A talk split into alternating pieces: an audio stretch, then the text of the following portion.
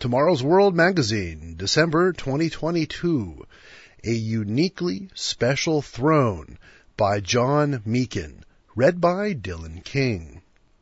How remarkable that the last official duty of Her Majesty Queen Elizabeth II at her Scottish home of Balmoral Castle was the appointment of her 15th Prime Minister Liz Truss following the resignation of Boris Johnson. The Queen, at age 96, had seemed frail, but was still her usual bright, friendly self, and determined to carry on with her duties. Yet two days later, on Thursday afternoon, September 8th, the suddenness of her death caused shock waves across the nation and around the world. Well laid plans for her funeral and the official transfer of powers to her son and heir Charles were immediately put into action. After a lifetime spent preparing for just this moment, Charles was now king, head of state, head of the Church of England, and head of the Commonwealth. Eleven days of mourning and detailed preparations culminated with the Queen's funeral on September 19th, a dry, still, and sunny day, with large crowds assembled all along the funeral route to see the procession and to show their silent appreciation and respect for a much loved monarch. After the funeral service in Westminster Abbey, a procession continued on foot around St. James's Park, along the Mall, and past Buckingham Palace before proceeding by car to Windsor Castle for her interment with other deceased members of her family. Many millions across the country and Commonwealth, indeed a worldwide audience, were able to share in the funeral proceedings through extensive media coverage. One need only read a few of the many media outpourings about the Queen to conclude that she was a highly respected and special lady. How did this come about? Elizabeth became the heir apparent in 1936 at age 10, and her parents began a program to prepare her for that role. Her teenage years coincided with the hardships and privation of the war years, during which the steadfast and dutiful example of her father, King George VI, had a powerful and effective influence on her. Anglican leaders taught the young princess about service, duty, example, and keeping her word. At the height of her coronation service, they explained, she would be appointed before God as queen, consecrated by her oath to fulfill her responsibilities. All this built into Elizabeth a steely resolve to put her heart into faithfully serving her peoples as their queen. In her seventy years of public office, the second longest of any monarch, never did she deviate from the values she believed God had given her to follow even as society around her inexorably changed. We would all do well to remember some important statements she made during her reign. They reveal a person deeply and passionately committed to serving all those who look to her as queen. In addition to reviewing several reasons why so many viewed her as special, we will recognize something exceedingly special about the very throne that she occupied. The Windsor dynasty in London is the leading royal house in the world today. Yet the throne it occupies has surprising biblical roots with enormous prophetic implications for the years ahead. It is a throne destined to take on even greater worldwide significance because of a future occupant who will reign over the entire world. Selfless devotion to duty. The Queen was much loved because of her selfless devotion to duty. She kept her word and fulfilled her early pledge and lifetime commitment to serve her subjects at home and abroad throughout her life. Clearly her heart was in all she did. She believed it was what God wanted of her and had prepared her to do. In a speech on her coronation day in 1953 she promised, quote, I have in sincerity pledged myself to your service, as so many of you are pledged to mine. Throughout all my life and with all my heart I will strive to be worthy of your trust. During her first televised broadcast of 1957, she said, quote, I cannot lead you into battle. I do not give you laws or administer justice. But I can do something else. I can give you my heart and my devotion to these old islands and to all the peoples of our brotherhood of nations. For many alive today, she was the only monarch they had known, loved and appreciated as an essential, seemingly permanent backdrop to their lives. She gave us her heart, and in return we gave her our love and loyal support. In death, that love is expressed as grief. As she herself said, quote, Grief is the price we pay for love. Truly, it could be said of the Queen that when the righteous are in authority, the people rejoice. That's Proverbs 29 and verse 2. Enjoyment on the job. What was abundantly apparent to those around the Queen was that she thoroughly enjoyed her service as head of state, head of the Church of England, and head of the Commonwealth. She was unfailingly friendly, with a ready smile. She was modest, down to earth, and humble, with a refreshing, infectious sense of humor that could be seen in the James Bond skit she performed at the 2012 London Olympic Games, seeming to parachute into the stadium and her famously sharing afternoon tea at Buckingham Palace with a virtual Paddington Bear in June of 2022. She loved meeting people and seemed to be ideally suited by temperament, training, strong constitution, and good health for the arduous roles she fulfilled. She grew into her roles and carried them off with aplomb that garnered respect and high praise for all she did for her country and the Commonwealth. She personified the attitudes of tolerance and fairness across all peoples in the United Kingdom. She globalized the British monarchy by her use of broadcast media and personal visits to over 100 countries during her reign. Some would say that, at the peak of her fame, she was the most recognizable woman alive. Building the Commonwealth. At a time when the old British Empire was crumbling, the Queen began to nurture the Commonwealth from its initial seven countries into the family of 56 nations it has grown into today. The Queen was the essential glue that held the Union and the Commonwealth together for over 70 years, a formidable performance by any standard.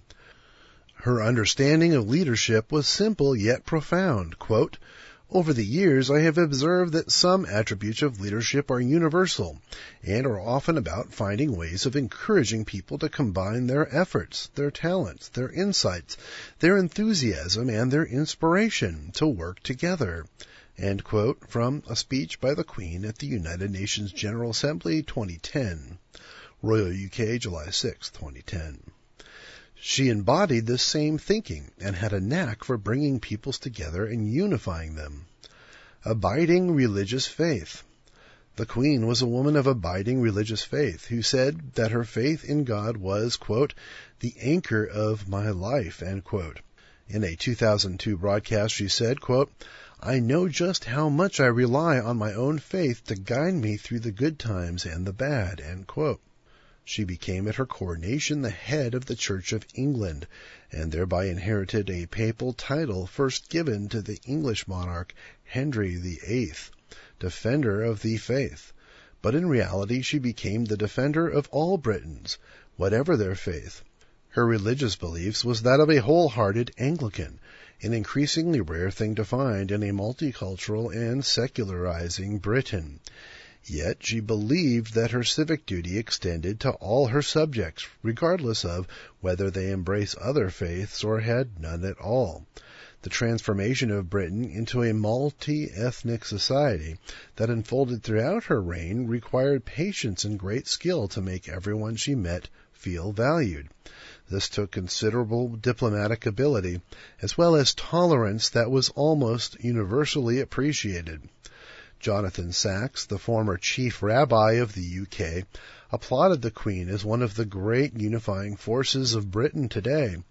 Summing up his view of the Queen's contribution, he reflected, quote, Hers has been the quiet heroism of service, and in an age of self-obsession, she has been a role model of duty, selflessly and graciously fulfilled.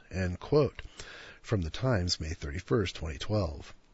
The Queen's approach to life was refreshingly simple and straightforward. Every day is a new beginning. I know that the only way to live my life is to try to do what is right, to take the long view, to give of my best in all that the day brings, and to put my trust in God. Courage and resilience through trials. She faced trials and hardships with courage, resilience, and an indomitable spirit. Being queen for so long was never going to be smooth sailing, but her trials and challenges were oftentimes very public, for the entire country to observe and take note of how she managed. All families go through periods of crises, and royalty is no exception.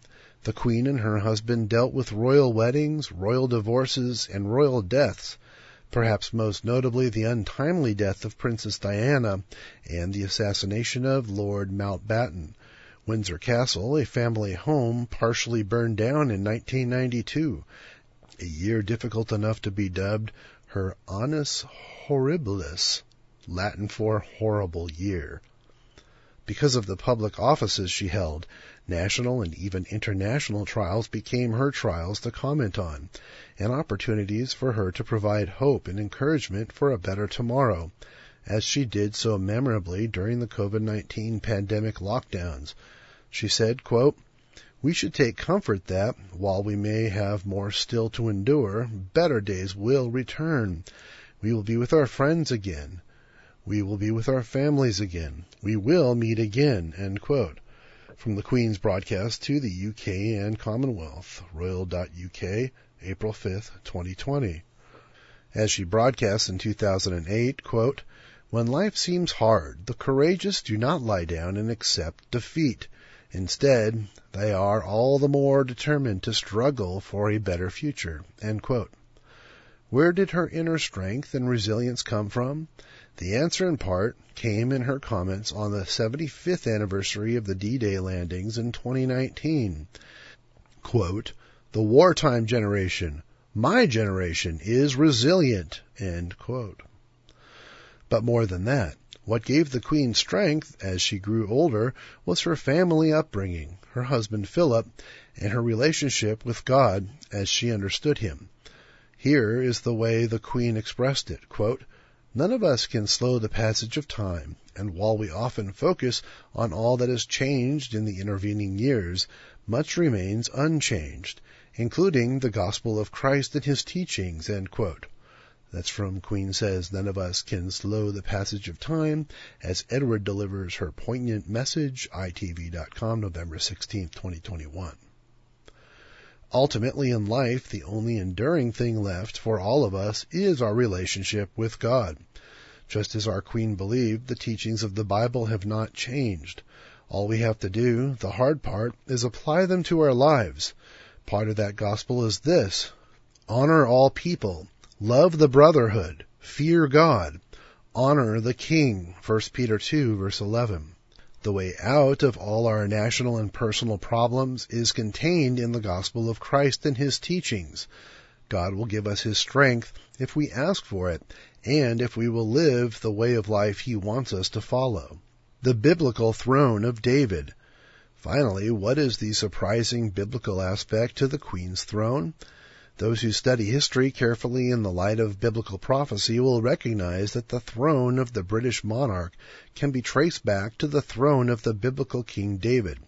Because David was a man after God's own heart, Acts 13 and verse 22, God established his covenant promise with David that his throne would be established forever. 2 Samuel 7 verse 16, Psalm 89 verses 3 and 4, and verses 28 through 37 meaning that his lineage would never cease to be.